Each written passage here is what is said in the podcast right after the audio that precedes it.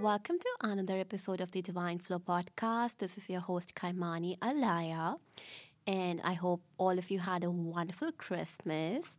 Today, we have a very special guest with us, and I can't wait to introduce you to her. She is super talented, has been such a role model on my own personal path, and uh, yeah, let's just get her on. I want y'all to meet Kathleen. She is a holistic health and life coach, and she helps victims of abuse reclaim their innocence. And yeah, she is a musically talented genius and remarkable in so many ways. So, hello, Kathleen. Thank you for being here.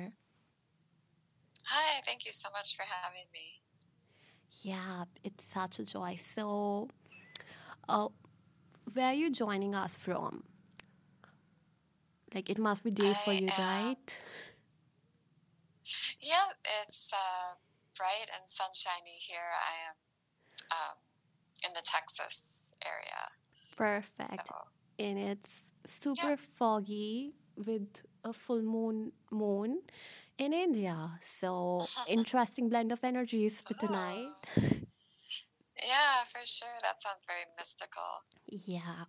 So, everyone listening, today's theme is gonna be in depth, uh, a kind of a serious topic. So, if you listen with children, this is not a kid friendly episode.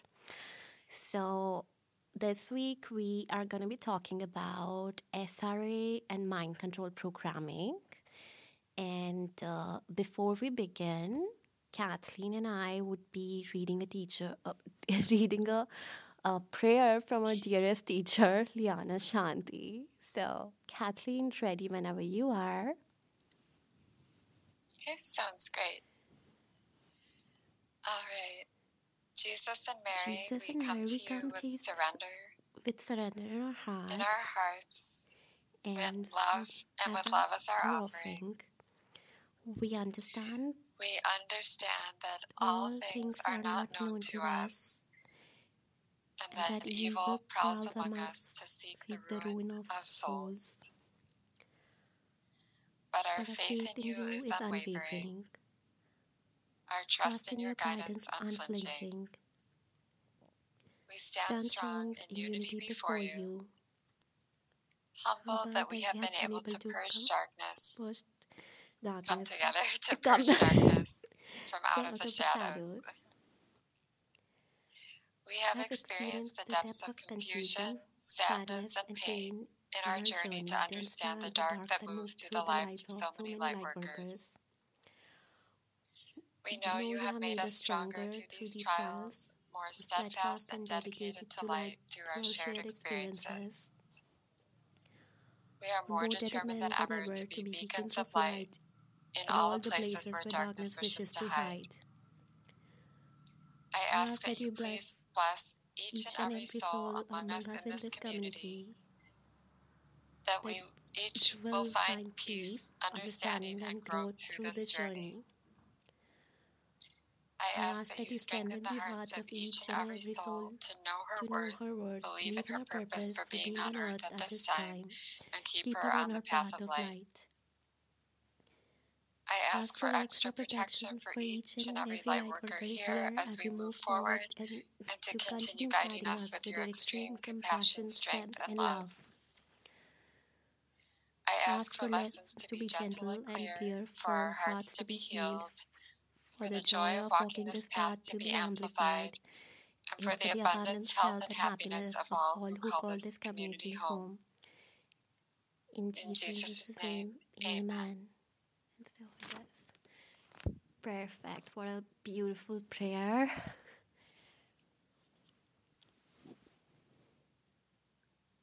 So, Kathleen, can you please tell our audience what does actually SRA and the mind control program is all about? Yeah, so um, SRA is satanic ritual abuse, and it's been going on for a very long time. Um, there's an Illuminations forecast where Liana goes into detail about this and just um, how it's been like within Egypt, um, all these different ancient societies, the Mayans. So it's basically grounded in um, sacrifice and appeasing. It's all about appeasing demons and offering them energy, offering them um, human sacrifice, animal sacrifice, and um, like the modern iteration involves a lot of um, siphoning of children's energy um, and just a lot of really grotesque evil.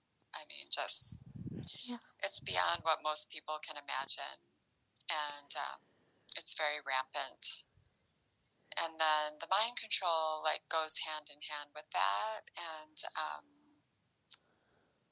uh, i feel like that in its modern iteration came came into being during nazi germany and um, joseph mengele uh, i believe liana called him the father of modern day mind control and you may know of him. He had done experiments on twins, on children, and a very sadistic man.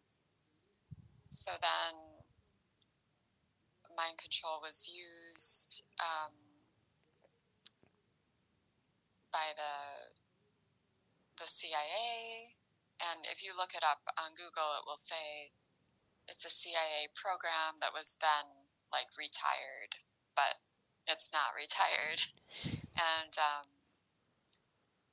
I would say pretty much all celebrities are under mind control and politicians. And so it's about like perceiving the human as a computer and installing programs to make the human function in a particular way to satisfy dark aims um, and hijack them into not being sovereign, but to serving darkness, basically.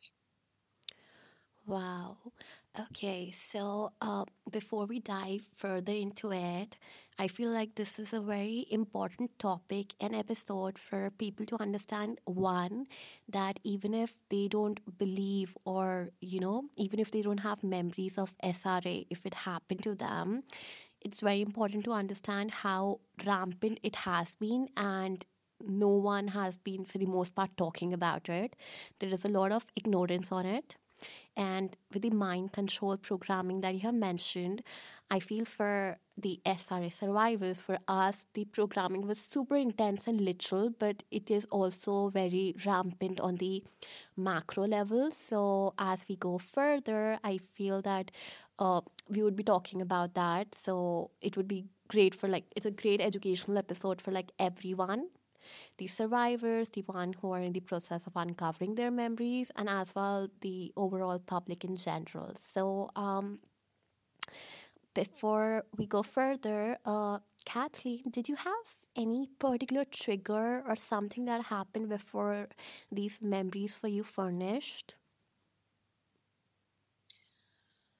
Well, I'd actually um, dated someone in uh, 2011 who, like, very early on when we were dating, he told me some pretty dark stuff, like about how he'd checked himself into a mental hospital and they had, like, induced near death experiences on him. And, like, it was just kind of outrageous to me at the time, but he was the first person who said that he felt like I might have been uh, mind controlled and what he experienced at that mental hospital that's very much what they do within the mk ultra within the mind control system so um, and then when i was with him i was very much playing out the what's called the beta the sex slave programming. And that was a very like enmeshed relationship. and very, very difficult to get myself out of. And during that time, I started reading. I just like really went down the rabbit hole in terms of different sites of SRA and all the different, um, like, satanic players, current and past, um, including Aleister Crowley, who Liana mentions in this week's um, Illuminations. Um, so I feel like that was kind of the beginning for me uh, being with him. And then when everything started to surface with Pizzagate and all of that, like I was very much attuned to go, what was going on with that. And I'd always felt like there was something there for me, but not very clear. And then it was once I fully left my family cult and moved out of my hometown um, then that's when all of the physical like energetic stuff began to happen and it all started to bubble up from beneath the surface. Wow. Like what a journey it has been into I feel like you are very knowledgeable in this because whenever I had any uncoverings or something was coming up, you knew, you had awareness of, okay, what could be the possible, possible thing going on and yeah and uh, for me i feel my uncovering was from reading your experiences. Oh wow. Yeah. that's really powerful. Because you know what i thought sra programming or mind control is like you know a us or maybe a uk thing. It would not be over here so right yeah, because I was like, okay, MK Ultra, CIA thing, so I don't think so it would be over here, right? And uh, well, now we know better.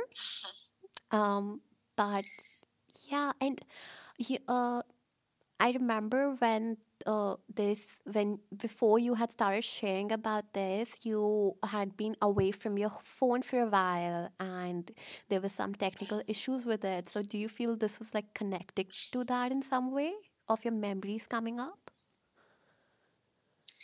Yeah, it was interesting how it all played out because, and I feel like it was really catalyzed by my birthday in 2022 because already at that time I was starting to have some panic attack feelings, which I had really not had. I'd had anxiety before, but never like these extreme panic attacks. So then um, on my birthday, my left, lower left uh, teeth in the back, my jaw started to really hurt, and there was some mother wound stuff coming up. And um, for those on the podcast who aren't aware, like our teacher, Liana Shanti, um, she talks about the mother wound and how mother issues are associated with the left side of the body. So when that was all coming up, I um, was delving into like looking at pictures from infancy and just tapping into okay, like what's the depth of this sadness and feeling of abandonment and isolation.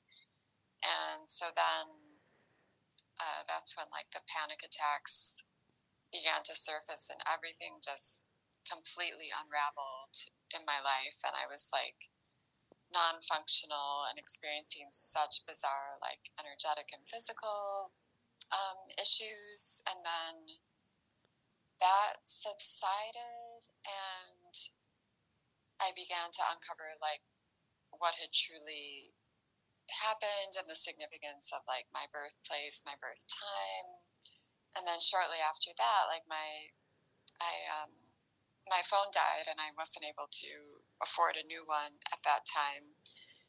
And I feel like that was kind of divine protection, um, just to keep me off of like the technological realm because there's a lot that you can research about how um, yeah. people are targeted via technology, via their phones, and so I really feel like that was like a divine, like just cocooning time to just process everything. And then as soon as I got a phone again, I became so committed to speaking out like every single day and just really putting this all out there. Wow, that, that's so intense. And I feel just because not recognizing what might be going on and you being by yourself, and you know, that's just scary for like the inner children and just in general as well, and all the crazy symptoms that come up. Yes. Terrifying. Yeah, I feel that's why you speaking out like just had such a profound effect because I would read your posts, okay? And the thing is, I would be like, yeah, this is bad, okay? And but I didn't have any uh, huge emotional reactions to it. There was this layer of numbness to it. And uh, eventually, like I told you, I feel that I feel I might have had these experiences and I'm not sure. And I don't know, was it like divine or whatever? I felt this electrocution from my wired earphones in my right ear. Like, uh, they give you electric shocks in the head, right? So it was just like gave me the same sensation. And then the most bizarre event happened. I was sleeping and my house help cut herself and I woke up to like a little pool of blood.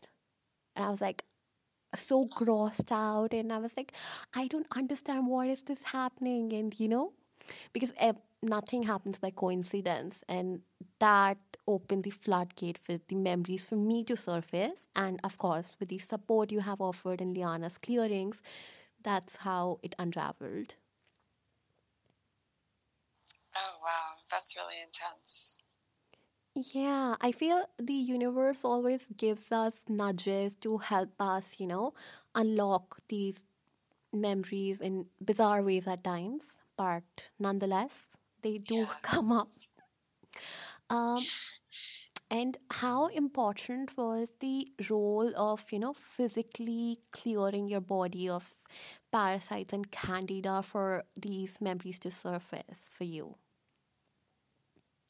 Yeah, that's been really, really significant. Um, so, like when the panic attacks were happening, it was initially I thought it was a heart issue, and it was actually my spleen, and I had never like even known about the spleen, um, even considered it until then. But it was these like uncontrollable spasms in my spleen um, that were creating so much fear and um, just this complete sense of dismantling within my body and a lot of energetic interference as well, like um, just feeling demon energy and having these very bizarre dreams, waking up with like a sense of doom.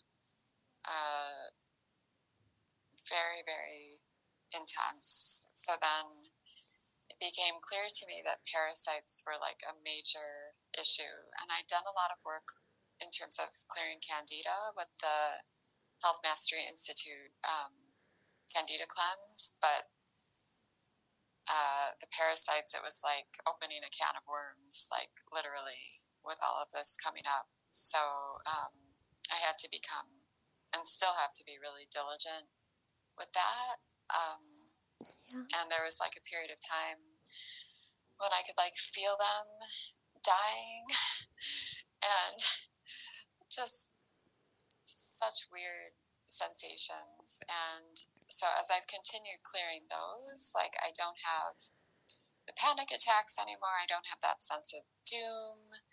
Um, there's just a lot more peace.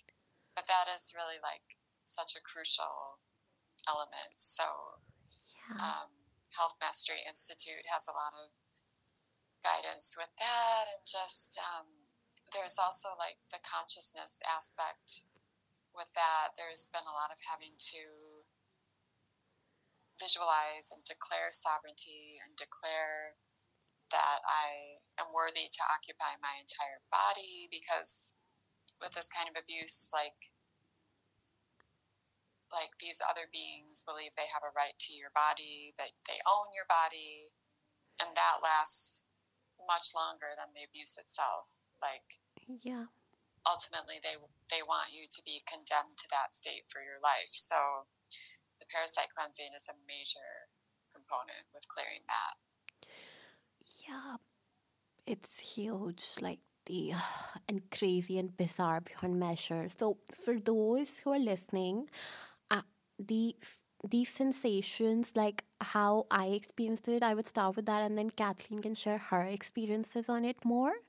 For me, it was just like something was interfering in your head and there were like voices which i knew weren't mine which weren't love filled which were dark and of doom and gloom. And it just tells you things that you're not worthy you don't own your body and there are like a lot of energetic commands to it and you just feel enslaved and that's what the purpose of this programming is so that they could just you know keep harvesting energy out of people like uh, they have like the matrix. They use people children as energy supplies these beings. And physically like the panic attacks yes like they are huge. The anxiety the like just so many bizarre things that might have happened in your life that you couldn't ever connect. Certain amount of disassociation from your body i think especially. Like you don't feel that you belong here or uh, this lack of trust or this feeling that you can't truly connect with someone. So and also like i feel when the abuse starts coming up there could be a lot of just it just hinders you to perform basic tasks like getting up using the bathroom just having your you know basic bowel movements or you know uh, actual physical sensations or just eating in general like even like gulping down food. And yeah kathleen would you add to that? Yeah that's all like such a great way of explaining it completely and what you say about the um, children as harvesting sources, like you describe it so well.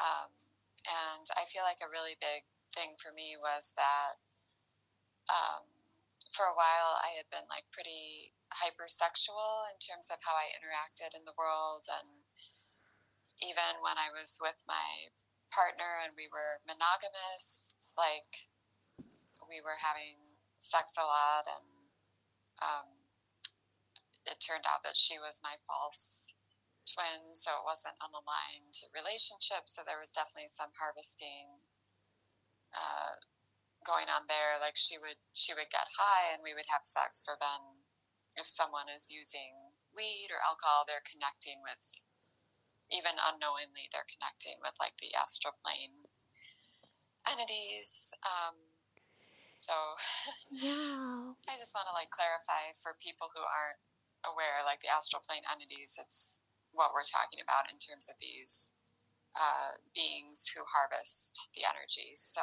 yeah. Um, so basically, it was like I experienced a lot of like just peace and just normal everyday life when I was still giving over my sexual energy in some way. And recently, like I'd come into a much deeper commitment with Jesus and no longer wanting to masturbate while having a fantasy. Um, instead, like making masturbation solely an experience of the sacred. And um, as soon as I made that switch, I feel like that was a significant, there was like a significant backlash because I had been conditioned and programmed to be giving my sexual energy. And as long as I was doing that, I was complying. And then as soon as I stopped, um, that's when all of this started to come up. And exactly as you're saying, like the difficulty with the simplest tasks, being able to eat, digest, uh, use the bathroom, like the most basic things um, have been interfered with. And um, I feel like there's, I no longer feel like that temptation to uh, masturbate or give over my sexual energy in a misaligned way. But I feel like for so long, like that's been, that was my role. And once I stepped out of my role, then there was like a punishment that came. So now it's like clearing that and, as you're saying, like stepping into worthiness, sovereignty, wholeness.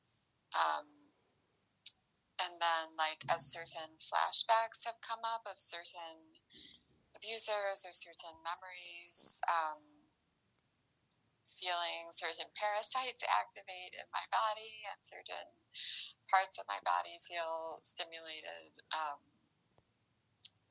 so there's just been so much like need to just lean on Jesus through all of it because it's so intense. 100%. Okay, so just like for context for the audience, um, thank you for mentioning about the astral plane entities. So, um, Liana Shanti um, is our teacher who is connected to Jesus and brings the information from the causal plane. Uh, most of the New Age stuff, channeling, tarot, Reiki, is done with astral entities, like all of it. It's dark. Uh, they don't have any existence of their own. They are bankrupt spiritually, so they feed on human suffering. And to do that they create more suffering. So that's one. Secondly parasites. Every human has parasites. It's physically impossible to be a human and not have parasites. And while we're talking about it on the full moon parasites are more active during this time. So a good parasite cleanse like kathleen mentioned hmi has one is really powerful for that and uh, now uh, talking about uh, we'll talk about these programs like as we go further but really uh, let's talk about jesus and how you know you can deepen your connection with him your relationship with him and how he has carried you through this process. Yeah it's been really magical um, I feel like such a big catalyst for all of this coming up and for stepping into a deeper connection with him was when um, last year in Liana's community we were all praying. We were doing these like prayer vigils and praying a lot. and um, I was getting into the habit of praying every hour and Liana had recommended these particular prayers. It's um, the evil pot prayers. I, I don't know if you want to maybe link that in the description. Um, yeah. I can send it to you. But sure. Um, yeah, I was just like flooding myself with prayer, and it was illuminating all of this darkness. And one of the most significant things that happened very early on was um, hearing the song "Jesus Loves Me," but sung in like a mocking voice. Like that's one of the big hallmarks with the Satanists is mocking Jesus in every possible way. So um, there was no choice because it was like such foreign territory. There was no other choice but to lean on him. And like he was guiding me through every single night, these like all nighters of purging and intensity on all of this like bizarre stuff. And so I feel like every night, like just gaining more and more trust and feeling more and more of his presence. And it's just been this continual, like, unfolding and opening. And every day, um, I take a walk to this church that's in my neighborhood, and there's this beautiful cross there. And every day I walk past the cross and I'm like feeling him with me. Like I was able to feel more and more the sense of his presence versus the presence of darkness. And it's just been a really exquisite journey. And it's made it so that I feel very open in being very vocal about um, him and my love for him because it has really saved my life. And it continues to evolve in a really magical way. And um, yeah, he's everything.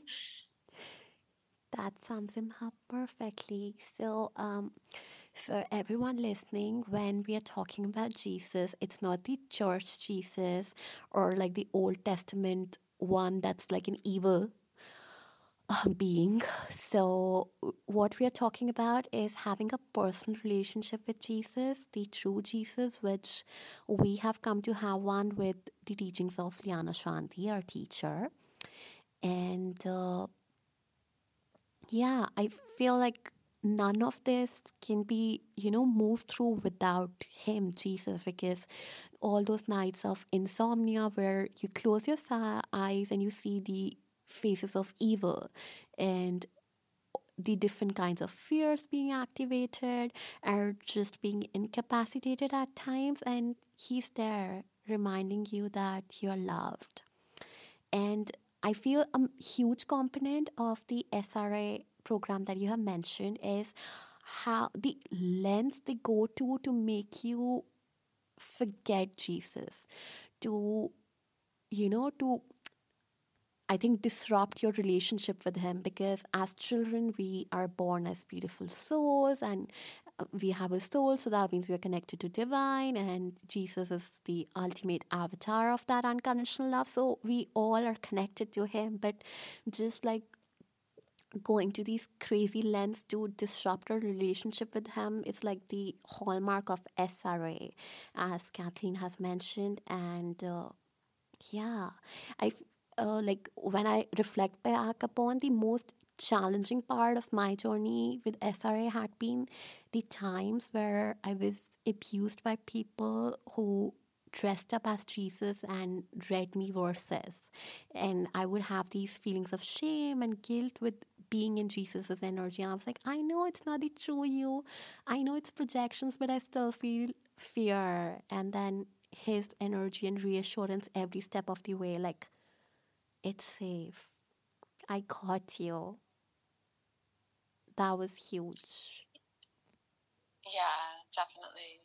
That's really beautiful. And I wanted to mention also like the moments I've had where particular handlers or abusers have come through in dreams or as you were talking about like drifting off to sleep or even like images of actual demons and Satan and like how as soon as I call on Jesus, like he banishes these beings instantly and it's so like no nonsense and fierce and like that fierceness has really helped me be fierce in ways that I didn't know I could in terms of speaking out about this and just feeling his presence like shielding me. So just seeing his like immediacy with canceling out darkness and keeping me protected when I call on him is has just been like awe inspiring. 100%. It's I think it never ceases to amaze us like if we reflect back on it the ways Jesus shows up and you know dismantles darkness or their attacks and everything. So uh, for everyone listening, Kathleen has a beautiful Substack on Shining the Light, where she had exposed her abusers and her experience with the SRA. I have one which is Jesus Delivered Me, where I share how he freed me from a lot of chains of the SRA abuse and his fierce protection. So, if you are looking for hope and diving deeper, those are you know, you can go to those. And uh, now, Kathleen, can you please share more about the relationship between childhood sexual abuse and SRA? Because I feel the sexual abuse is like such a key part of the SRA. Yeah, um, I mean, any sexual abuse that's happening before age seven, like it's very targeted, it's very intentional to fragment the child as much as possible and um, perpetuate the sex slave programming and to just make the victim dissociate and make them like a prime harvesting source. And um, so much of child sexual abuse, like, I mean, all of it, creates so much shame and guilt. And so that makes it very, very difficult to truly enter the healing process when you're carrying those states. And the more traumatized someone is, the more controllable they are. So, um, if someone has been sexually abused, it can be very hard for them to then later break out of that pattern in terms of perpetuating that with abusive partners and handlers. And it's a very like sticky web of evil that gets um, created there. And um, that's part of like a larger overall agenda to sexualize children and normalize that uh, dynamic because um, that's as we were saying like that's the satanist prime. Harvesting source is children is the innocence of children. So the more that someone can be fragmented the less they're likely to free themselves the less they're likely to see the truth.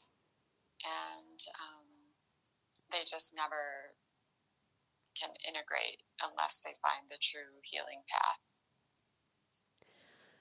Yes, and what's so important about our sexual energy is it's the force of creation, right? And it's the portal to the divine for women, especially the womb.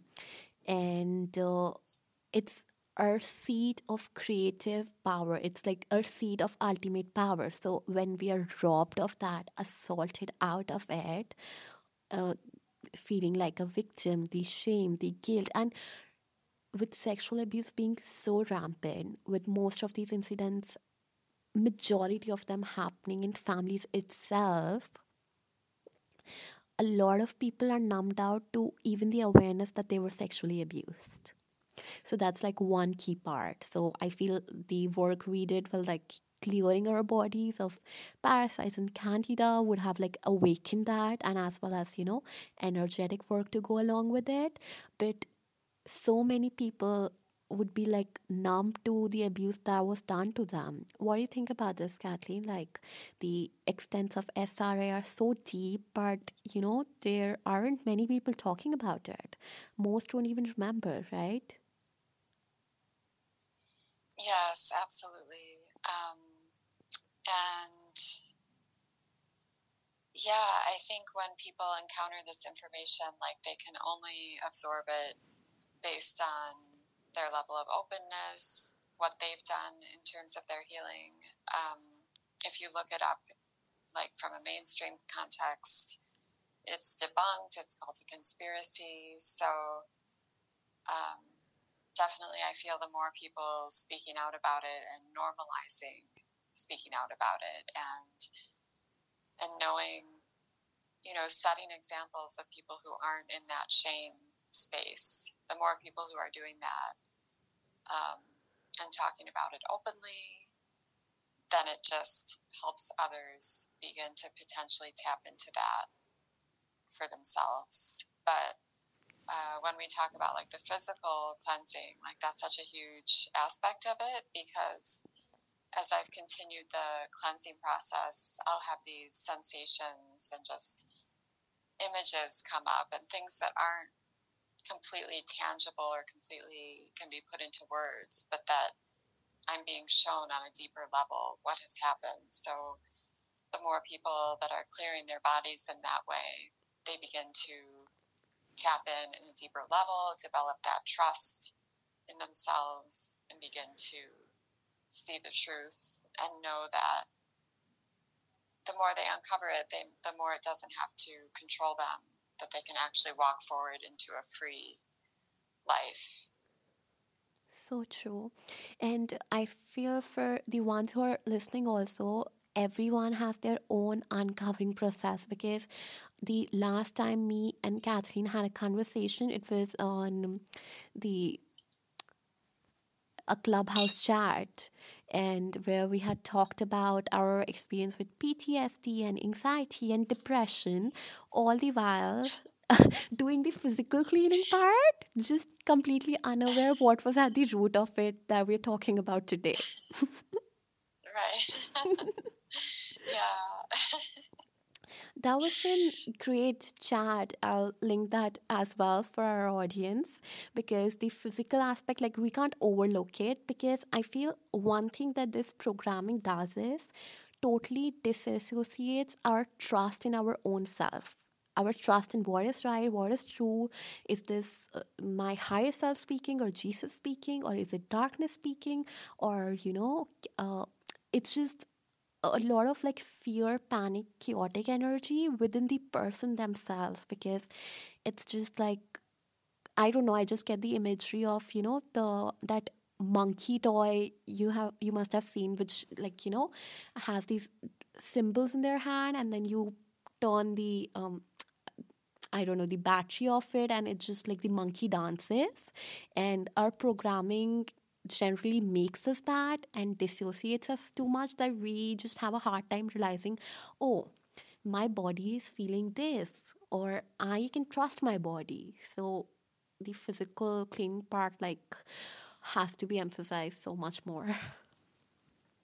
Yes, definitely. And also, like I just see like the whole like divine plan for my life and just how like years ago I began becoming really invested in hiking every week and like spending so much time with mother nature and that's another huge element with the trust and the physical component like developing so much trust in being out in nature so much of that love and her nurturing energy and I feel like when people are really tapping into that, then it gives them the courage to look at what's what's there. And like the more you're just being with and sitting in nature, like she illuminates things for you in a really beautiful way.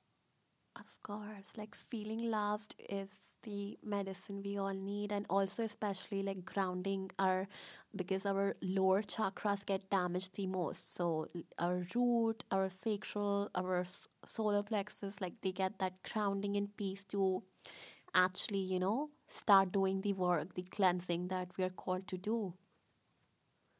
Yes, absolutely.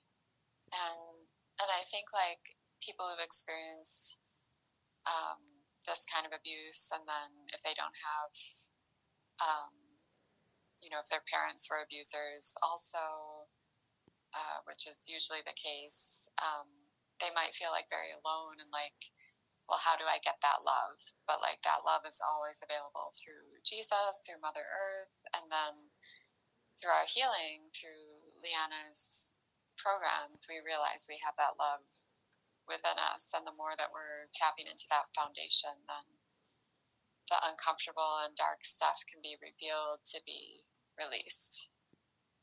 So true.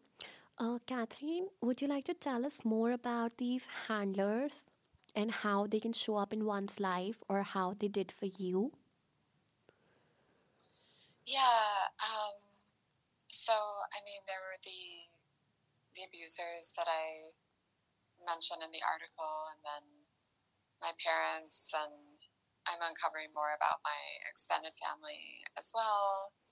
Um, oftentimes, that the, that's the case where a whole family it will be this like lineage. It's been in the lineage for a long time. Um, and then I remember my first, one of my first like very strong friendships was with a a girl who was older than me, and I would say she's a narcissist, and she exposed me to a lot of. Um, I mean, I guess I'd already been exposed, but she was. Um, she liked to listen to and watch things that weren't like age appropriate, and so it was keeping me in that mode of the hypersexualization and I remember feeling this really like addictive feeling with her because I didn't like being at home with my parents, although at that time I didn't know why. and then I was like turning to her as like a refuge, and it just started this whole pattern of being attracted to narcissists and having these strong connections with them. So, like, any narcissist that shows up in your life is a handler, and they're all meant to take you out of yourself, to continue that harvesting process, to keep you blind uh, to the truth, to keep you locked into shame. And a lot of them are operating unconsciously, but it's like the more you continue on this journey, the more you see how the non physical affects the physical. So, this dark satanic realm, it's influencing these people to have this control over you, to keep you doubting yourself, to keep you obsessed with them, to keep you in a codependent state. So, um, it was only like in 2021 when everything came up with the scandemic and that whole awakening that I dropped like all of my handlers. Um, so they have a really strong like magnetic pull and it takes a lot of healing to release yourself and that's like a crucial element of the process. so true. Okay, so if you look at uh, this whole puzzle of healing, number one, being in a safe space, having your grounding with Mama Earth, Jesus, and physically cleansing your body, and then the energetic programs of Liana. So these are like key aspects in healing. But also, I think there's another part that comes with it, which is uh, facing the guilt and shame. And uh, the coping mechanisms the destructive coping mechanisms that we willingly engage in willingly but unconsciously engage in uh, so would you like to talk about those things? Because i feel people it just becomes hard for people to look at those actions and being like oh this was a trauma response or this was my programming. Yeah um like a really big part for me with that has been connecting more and more with my inner children and just developing such a love for them. And um, so that's through Liana's programs and connecting with them through old photos and like connecting to things that I used to love as a child and just like my different like quirks and silliness and like that magical childlike aspect has started to come through more. So the more that's come through and the more I feel like a commitment and a devotion to them, the less I feel called to engage in any of those coping mechanisms and they no longer have a draw for me anymore. But like I used to, I mean, a long time ago, I drank alcohol smoked weed, and then for a while, up until just the last few years, um, would do things that were misaligned sexually, and was it, you know, would watch porn and be on. There was a period when I was using like sex chat rooms and um, just a lot of like messy, distorted stuff sexually.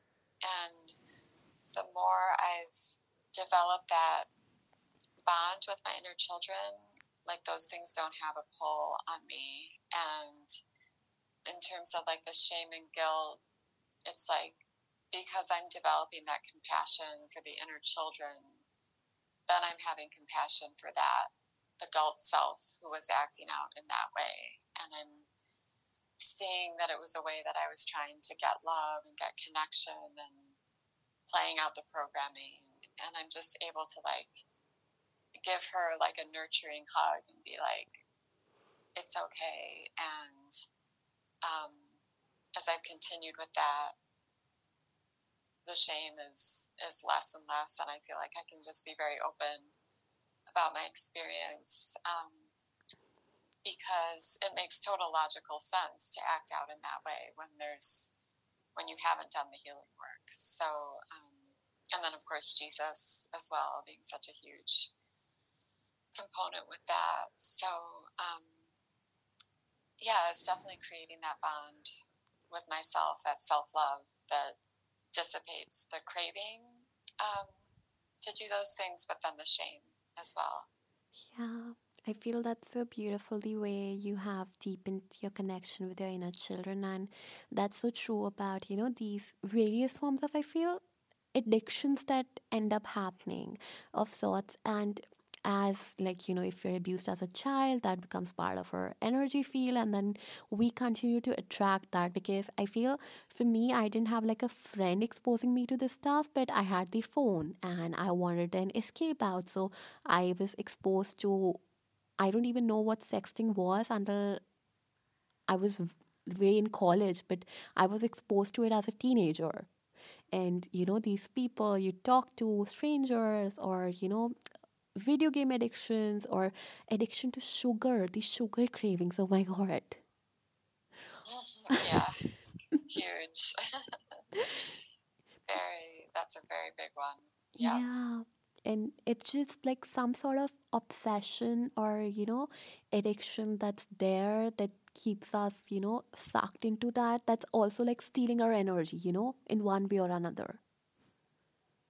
Yeah, absolutely and um, such a big thing that Liana emphasizes is being with discomfort. And I feel like my capacity for that has grown so much in the past few years to I'd rather just be with the discomfort and get through it than continue to numb because the love and like the medicine of Jesus is so worth with all of that discomfort. Like he has given me so much courage to just be with that. So like I can so relate with the sugar cravings, like that consumed my life for so long and it's just so clear, like the love of the divine, the love of Jesus, Mother Earth, it's like infinite beyond anything that an addiction can give us. So beautiful and so true. So, um, did you have your memories physically come up first, or were they intellectually coming up first? Because while we're talking about addictions, for me, like, I used to like I used my inner children would want to just watch something and to numb out for a little bit before and physically feel like the anxiety before you know revealing the memories and just you know so that used to be a process for me where they would want to like numb out for a while to like prepare to sit with the discomfort.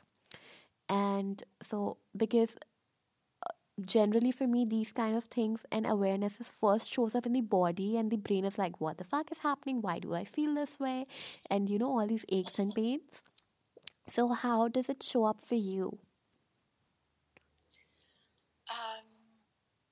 Well, with the SRA and MK Ultra stuff, like um, it was coming in in like bits and pieces, but with that extreme like physical response and um, developing so much uh, bodily tension, like trying to protect my heart uh, because that's that's one of the programs they'll have. Like if you and Liana talks about it in Illuminations. Like, if you remember, your heart will stop. Like, they have this whole programming around that. So, I was having just all these extreme uh, responses and um, this whole like fear of like, how is my body even sustaining itself? Like, I could die at any time. Like, all of that extreme panic. And as I and then like you had been talking about like the voices coming through the voices of other people the voices of the handlers and that was coming through as well so um, as that began to like diminish a little bit i began to just be lying in bed and i would see the different faces of the people i would see see and feel different things being done uh, you know, that I was remembering. And um, now it's a much more mild process, but now I feel like I'm having uncovering with flashbacks pretty regularly, like throughout the day. And I feel like it's very much related to what's happening with the physical cleansing.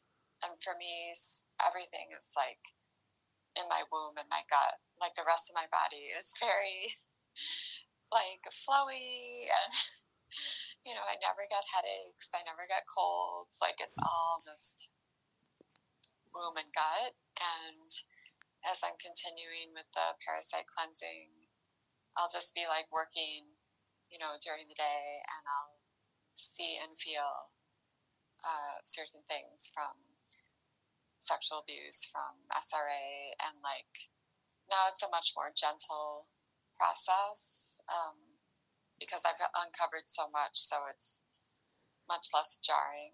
Yeah. Um, that's how it comes up for me is the more I'm cleansing the womb and gut, the more is revealed. Yeah, it doesn't throw you off that much anymore eventually. But um, how would uh, like how would you look back at that time when you're uncovering this abuse and it just like totally stops you and you know incapacitates you or you know your ability to work and function because i feel uh, i had that feeling come up that I am just like falling behind. I have forgotten how to function. And you know, there are these feelings that just come up. So, how did you uh, overcome those feelings? Like, because you know, there are certain aspects which end up lagging behind when you're deep into cleansing this, right, of your life.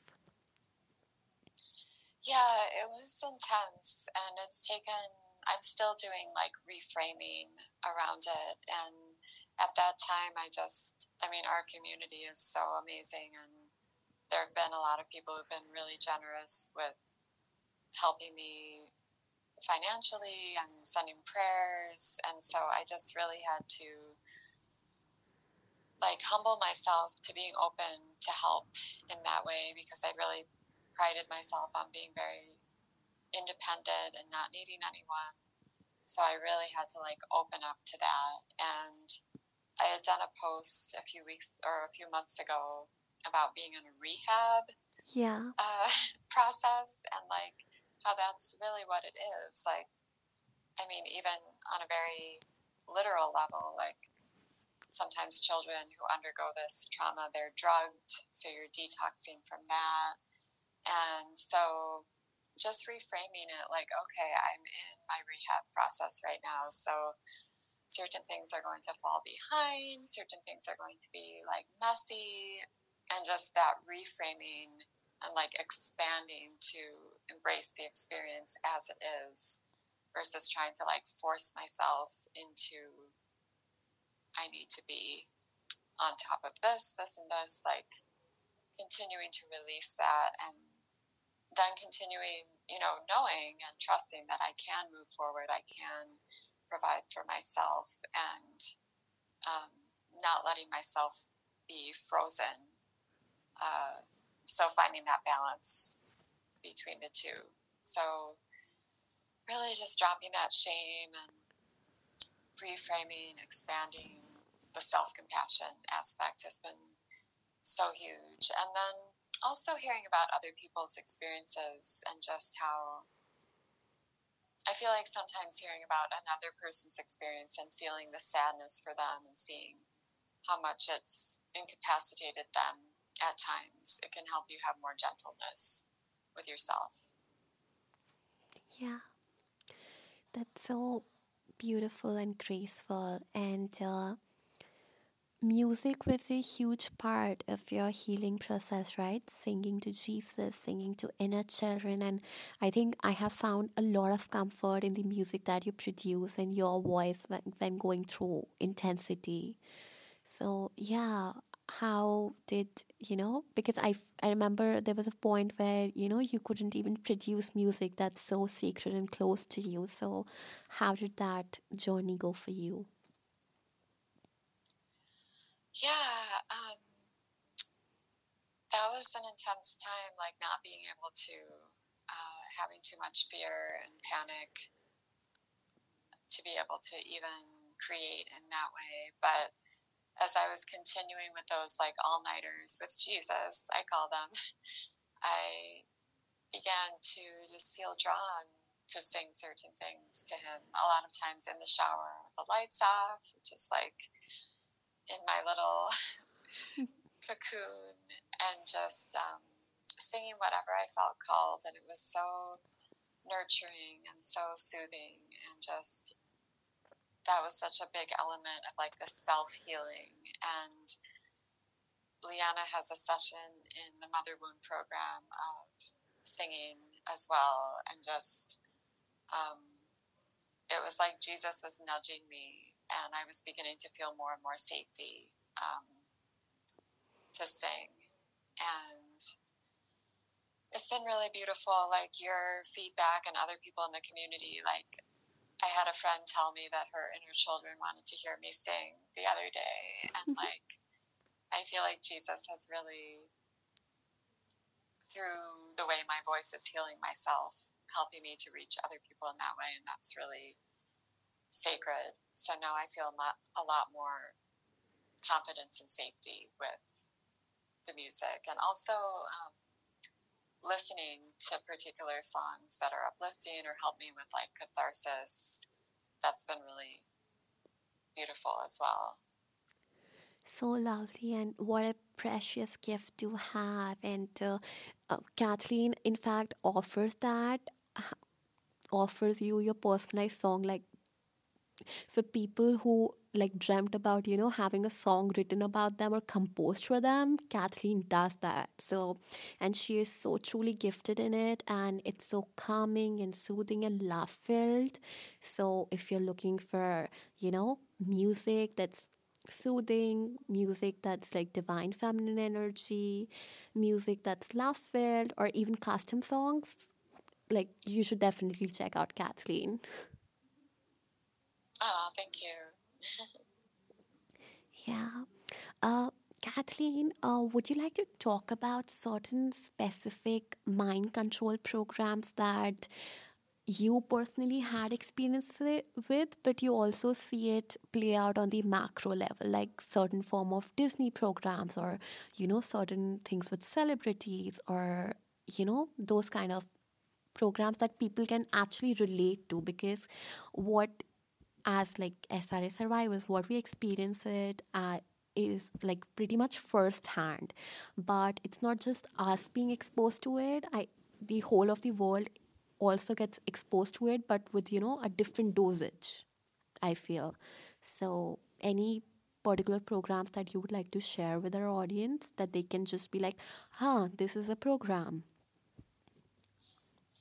Yeah, um, the first one that was coming through when I was having that whole intense panic attack experience was the diamond the diamond programming. So that's something that you can look up and find out a lot about. It's like it's a high level um, sex slave programming, and Marilyn Monroe was considered the first person to be carrying that, and you'll see that in a lot of celebrities. Um, and a lot of celebrities will go through like a blonde phase where they're putting forth that Marilyn Monroe um, quality. So that was coming through for me. And then I've revealed other um, Disney programs. So pretty much every Disney movie, every Disney, like very popular Disney character is related to a program. So um, I had uncovered Beauty and the Beast and Sleeping Beauty. Um, so that would be, and Alice in Wonderland is another huge one. Like, um, and so that is all about like dissociation and going down the rabbit hole and uh, yeah um, with like the sleeping beauty like i got this intuition that it was it was around being unconscious and then being raped or otherwise used while unconscious. Um, and the Beauty and the Beast is kind of perpetuating the handler paradigm, so being um, attracted to the the beast essentially, and the beast is a Satan, you know, Satan basically. So, um, and then self destruct programming has been a big one that I've been clearing, and that's another big one for a lot of survivors, and that can definitely be seen on the macro level in everything. um, just in how the eating of flesh is promoted, and pharmaceuticals, and alcohol, and drugs, and numbing out. Like, all of it is to push people to self destruct and embrace their own demise. Um, so that's a really significant one as well. And then there was doll programming that came through for me also. So just being used, handled as a doll, not having any agency. Um, and that was a big one that I had to clear. Um, so those are a few that come to mind at the moment. So intense and so like so beautiful how you have been able to alchemize these programs. But definitely it's just sad and I'm so sorry that you have had this depth of experience and are now willing to share it with others. So thank you for that because your experience uh, got like guides others has truly done for me and I know it would for many others as well. Oh, thank you. Um, for me, I had uh, the Snow White programming, like literally being poisoned, come up. And also this feeling that humans are parasites and you know, you are dirty, you don't deserve to live. And I feel I see that with, you know, that humans are the progr- uh, problem programming with the climate agenda, with, you know, Right. things wrong in the world. They're like, yeah, humans are the humans cause destruction. While that's not true because we are wired for compassion and love.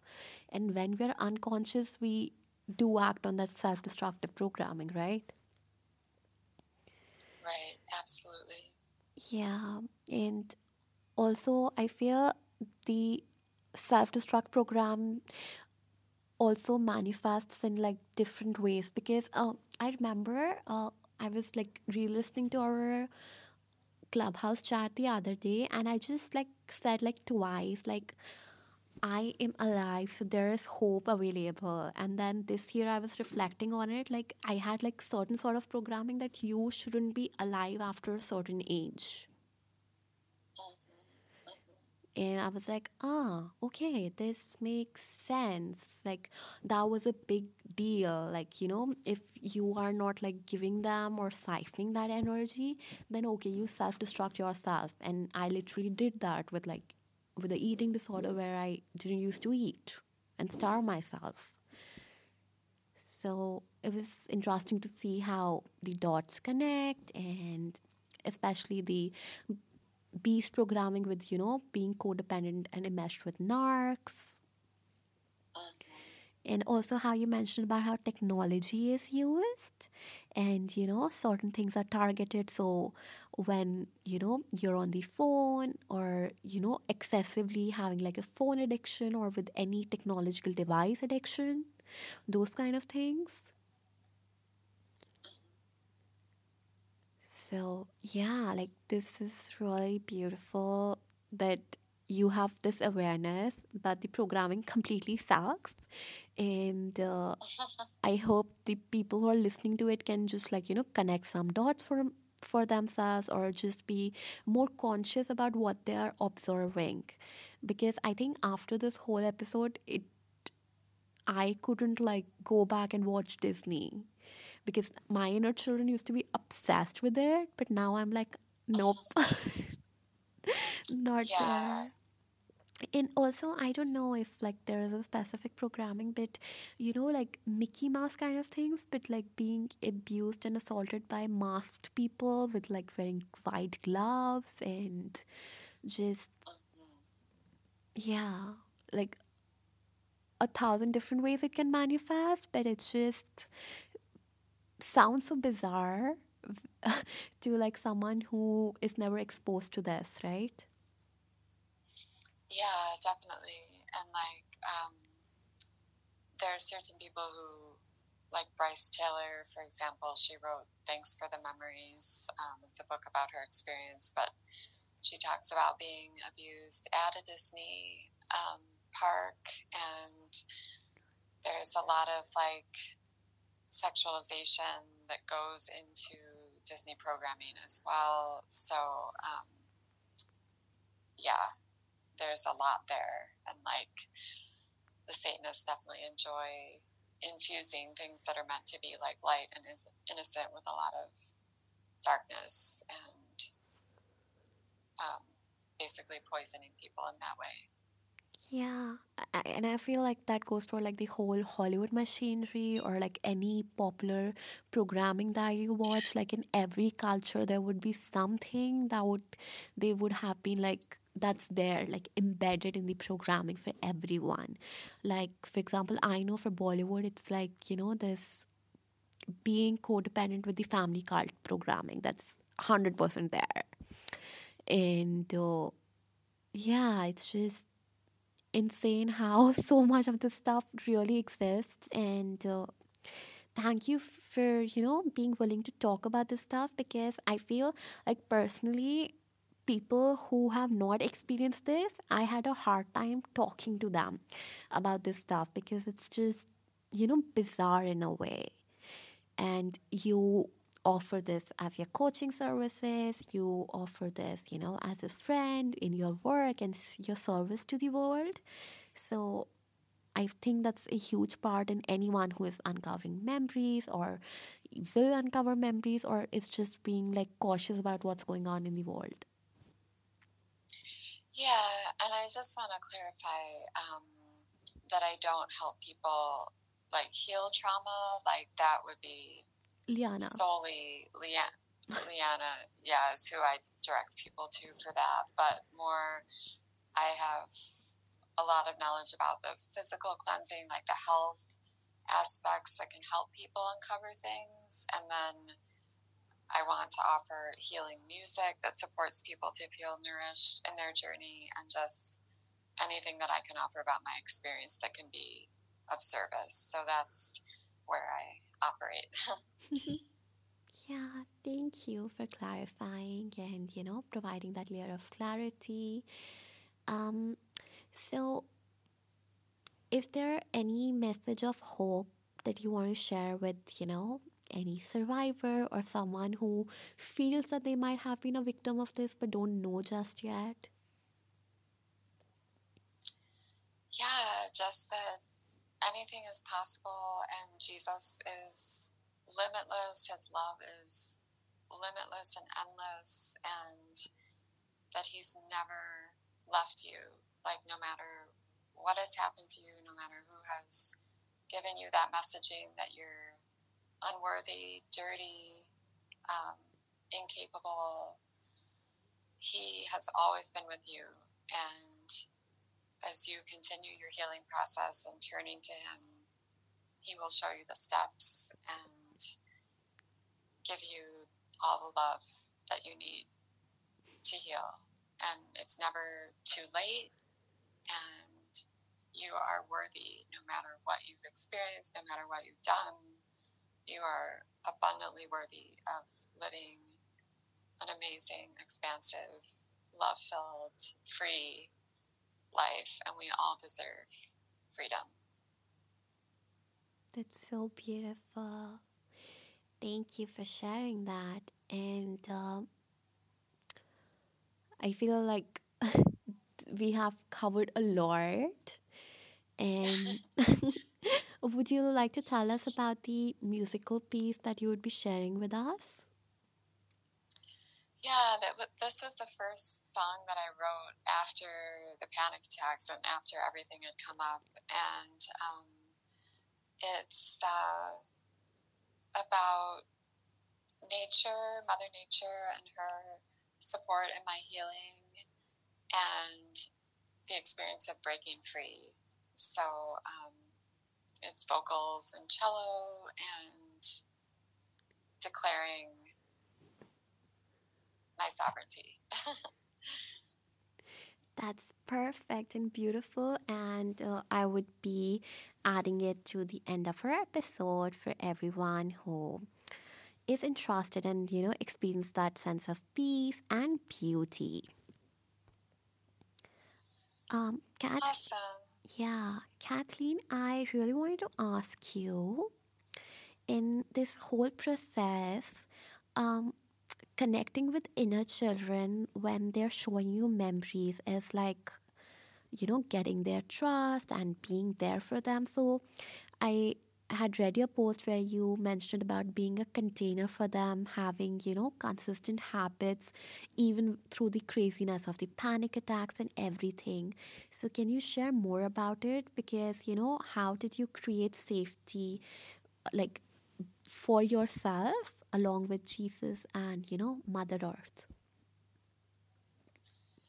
Yeah, um, so definitely like disconnecting from toxic family that was really huge, like showing my inner children that um, I was going to stand by them with that and um, having a safe location, safe space, and then yeah, being really consistent with those daily habits. So coming up with like your non-negotiables. So for me, it's like a daily walk, and then I'm pretty consistent with doing morning pages every morning. So that's three pages of longhand writing, stream of consciousness, and just my daily clean eating and prayer.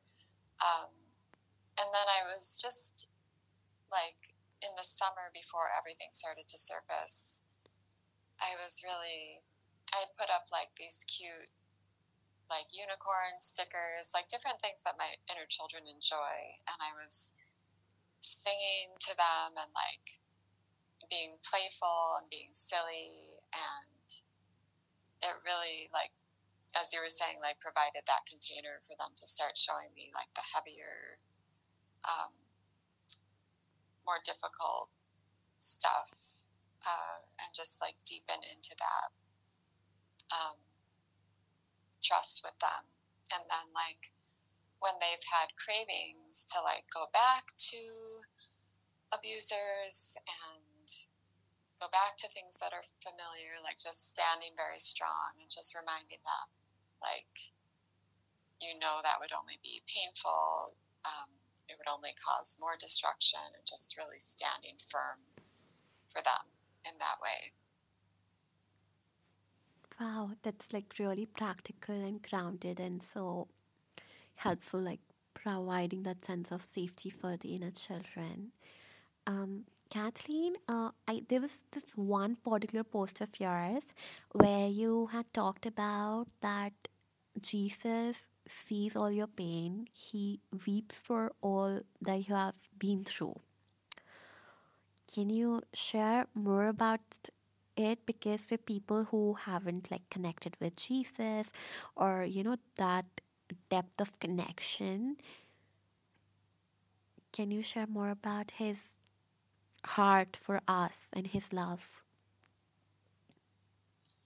Yeah, I feel like his example is I mean, I feel like he like his journey on earth was like so profound and he was just walking with such an open heart and so much wisdom and such a high vibration and he experienced the depth of the whole human experience and seeing all the darkness that's here and being tempted by Satan and being condemned and this whole like treacherous journey.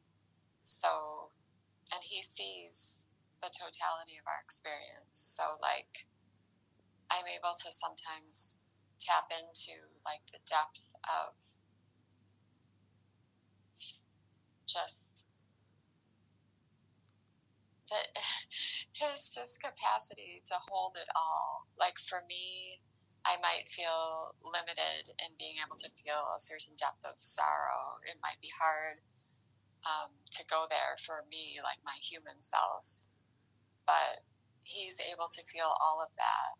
He's able to see all that I've done, all that's been done to me, and the whole depth of it. Like no, no shame, no like restriction, no contraction.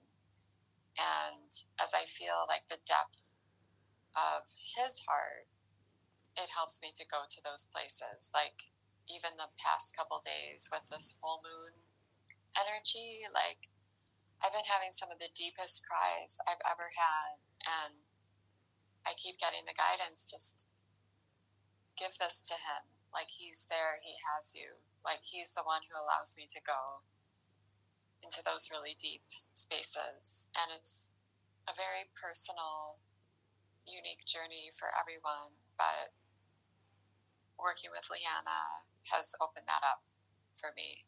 And it's been such an incredible blessing. That's so heart expanding and so joyful. Just, you know, seeing his example and wanting to embody it more and being able to do that for yourself. So, at some point, did you have this uh, mindset or emotional switch because the programming conditions one to, you know, serve like the sex slave programming or, you know, to serve others for their gratification, and now you are in service to life in the name of Jesus. So, how did that relationship with service switch for you?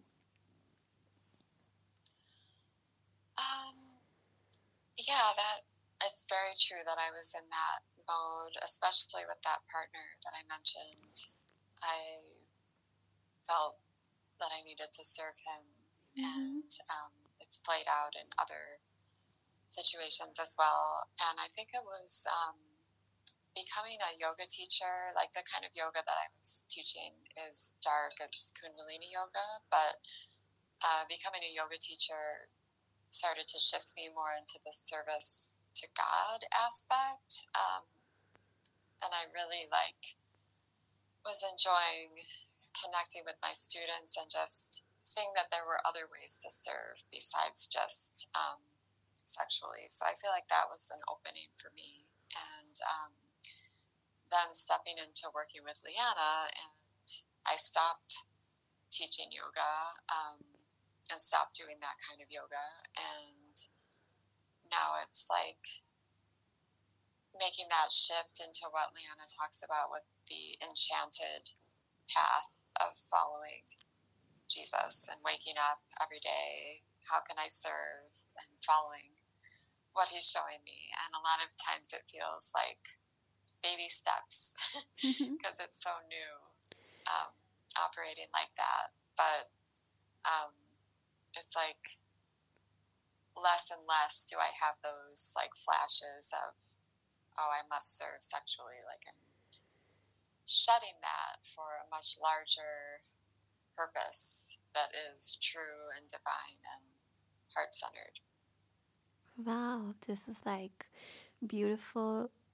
Like you have alchemized this experience by surrendering to Jesus. Like I don't know which verse it was, but it was like he uses everything for his good. So even all the pain and trauma, and he's working through you now to serve in this way.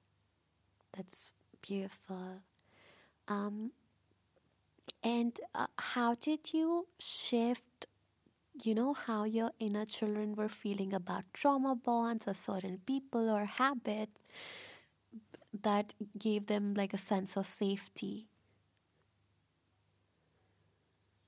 yeah, it's just been continuing to work with Liana's programs and um, like more and more distance from the abusers and the experience of having the flashbacks, having more and more memories come up and more truth be revealed, and just seeing that what they were clinging to about a particular person isn't that person's you know, isn't what that person's truly capable of. That's just an illusion.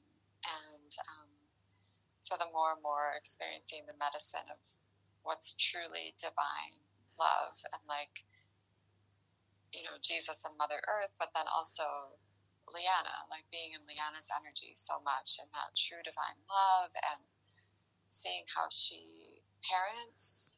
Um, that's and how she talks about like her father. Like that's been really that's really been huge because it's like well that's how a parent is supposed to be and so the more I'm tapping into that, like I no longer have the longing for that illusion of my parents and my upbringing. Um, yeah. So that's been a really significant shift, and yeah. and also like allowing for the grief, like separating from mm-hmm. even people who are toxic. There's a lot of grief involved in that, and never judging it and let, letting it come up when it comes up. All the feelings, like never restricting them. Like that's a huge part for me of releasing the trauma bond. Yeah, so what I'm hearing is that you allowed for the feelings of your inner children and honored them for what they are while you stepped into your parent role to just like witness, grieve, provide that sense of safety, and focus on you know, switching your mindset from the processed sugar, trauma bonded toxic love to like, you know, juicy, ripe, organic mangoes, unconditional love of Jesus. yeah, that's totally it. okay, awesome.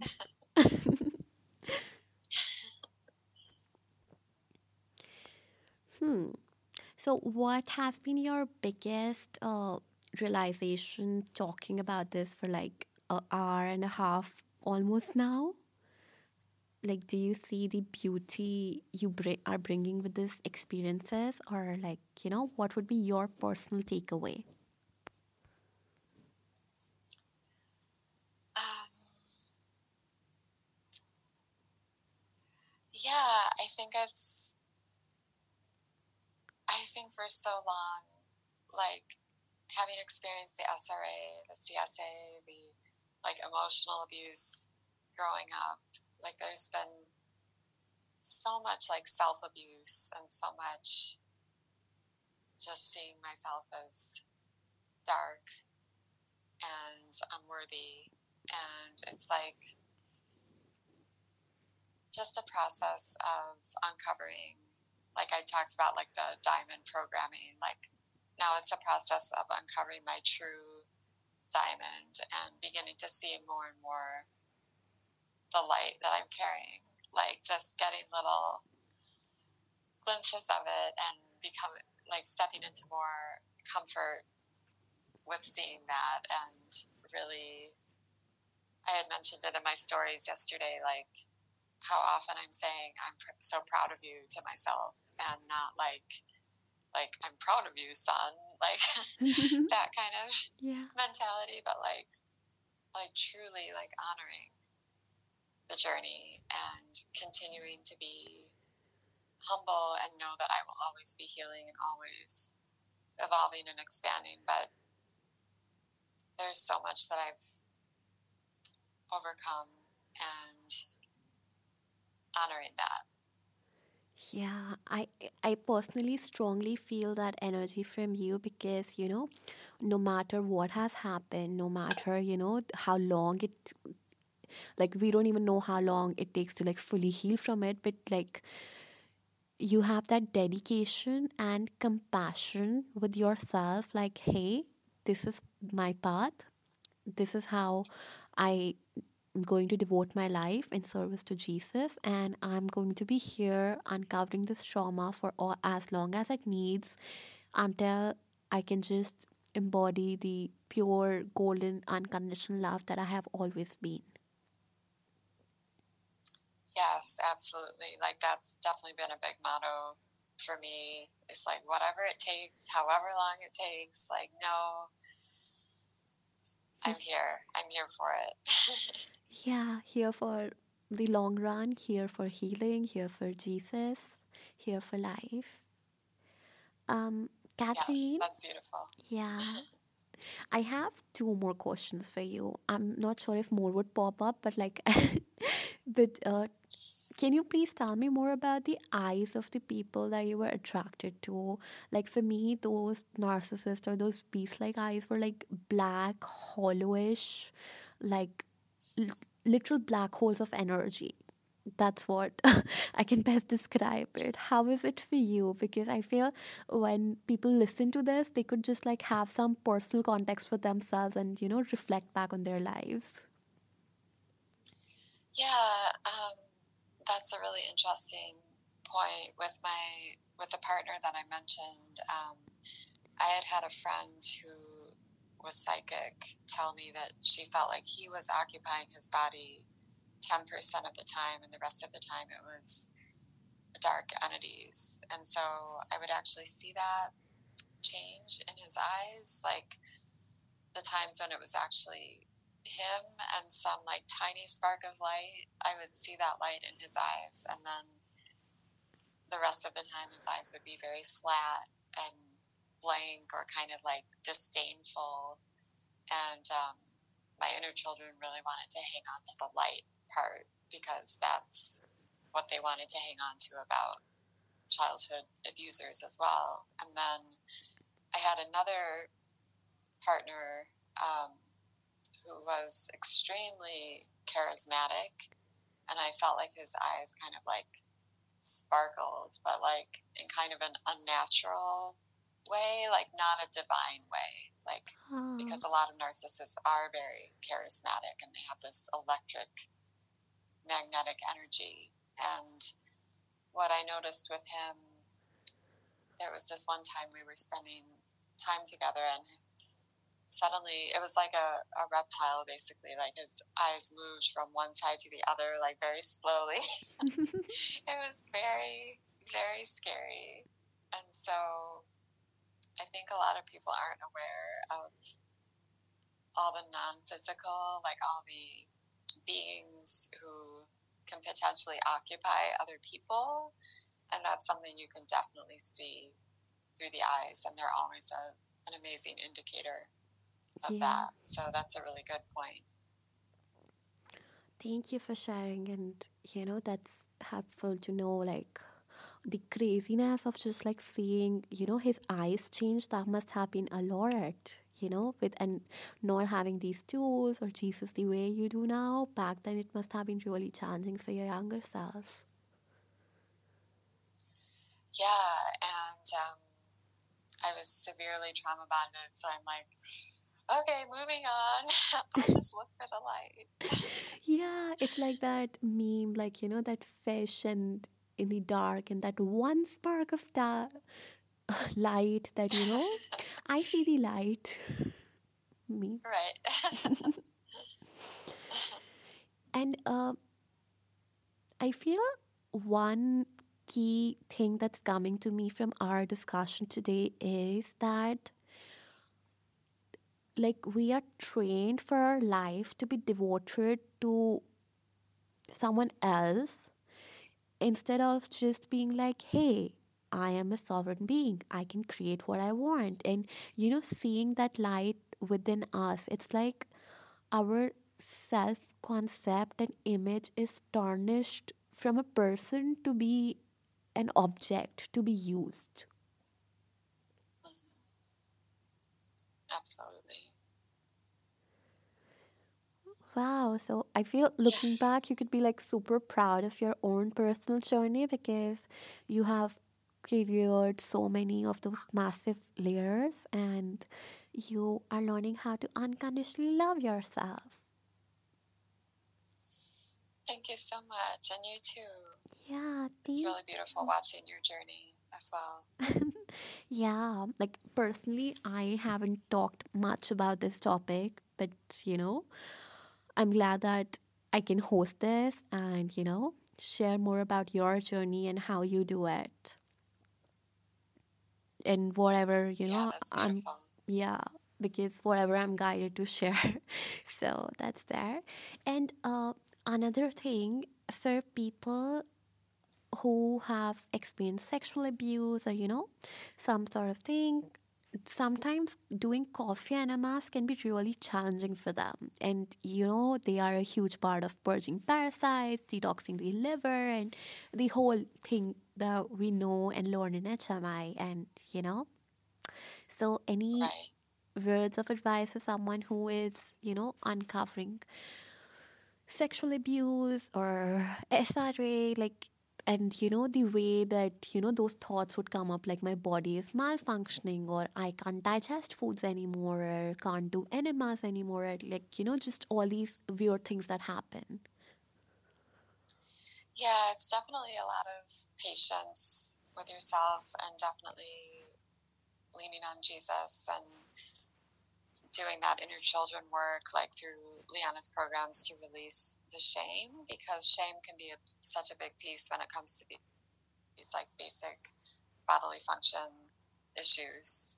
Um, and for the coffee enemas, really creating like a like for women doing the womb healing from Liana. That's the way I started out with coffee enemas, and it was really sacred and making it a very um, just nourishing like spa time with candles and sage and frankincense and soothing music as you're getting prepared and um, just talking talking to your inner children and telling them you know this is a this is a self-loving practice even like appealing to your logical mind reading up on all the benefits and um, talking to other people who do coffee enemas to like normalize it and uh, maybe even for your inner children like having a stuffed animal nearby and like um, just making it as soothing an experience as you can. And also um, and this is a very like small detailed uh, thing but um, if you're ever having trouble not getting the enema tube in, like not to f- ever force it in. You never want to be um, mimicking in any way an experience of force or like invasion. So, like using coconut oil, vitamin E oil, like Yeah. just making it as nourishing, soothing, grounded as you absolutely can. And it definitely gets easier over time. Beautiful. So, thank you for sharing that. And, uh,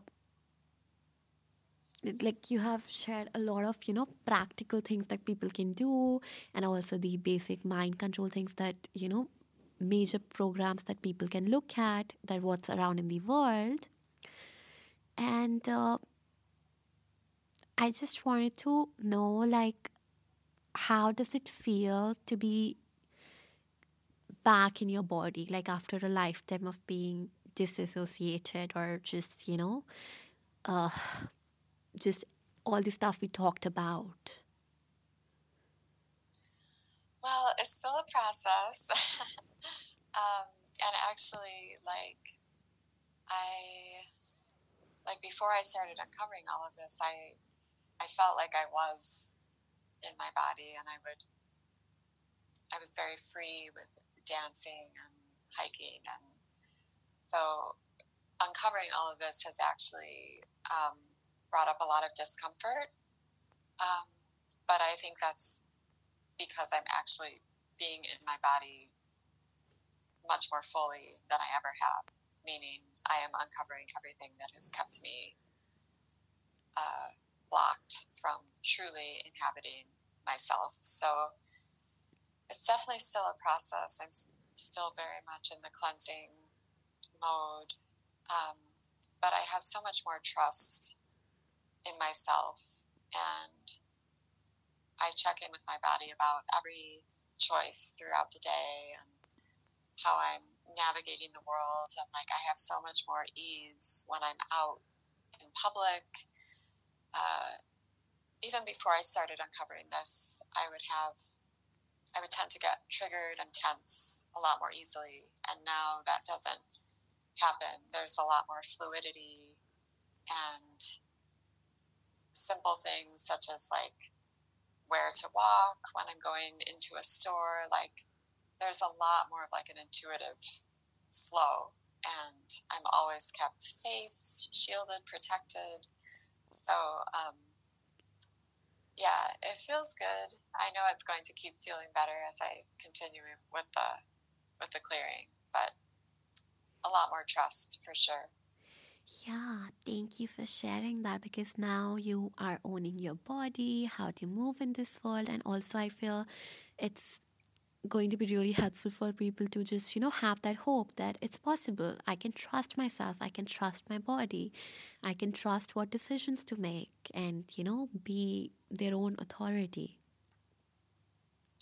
Yeah definitely like a lot less um, of a PT, ptsd response when i'm out in the world like a lot more confidence and just ease moving about things and responding with expansiveness as opposed to contraction. So that's been really a nice shift. Perfect and beautiful. Um, was there any specific thing for you that had been like hard to let go of? Like, uh, you know, like you are crazy or you can't trust yourself or, you know, uh, anything or you know you are bad at this all these programs that come from handlers. Is there any specific one that was challenging for you the most? I feel like it's one that i'm still releasing. Is around um, punishment feeling like i'm meant to be punished and condemned.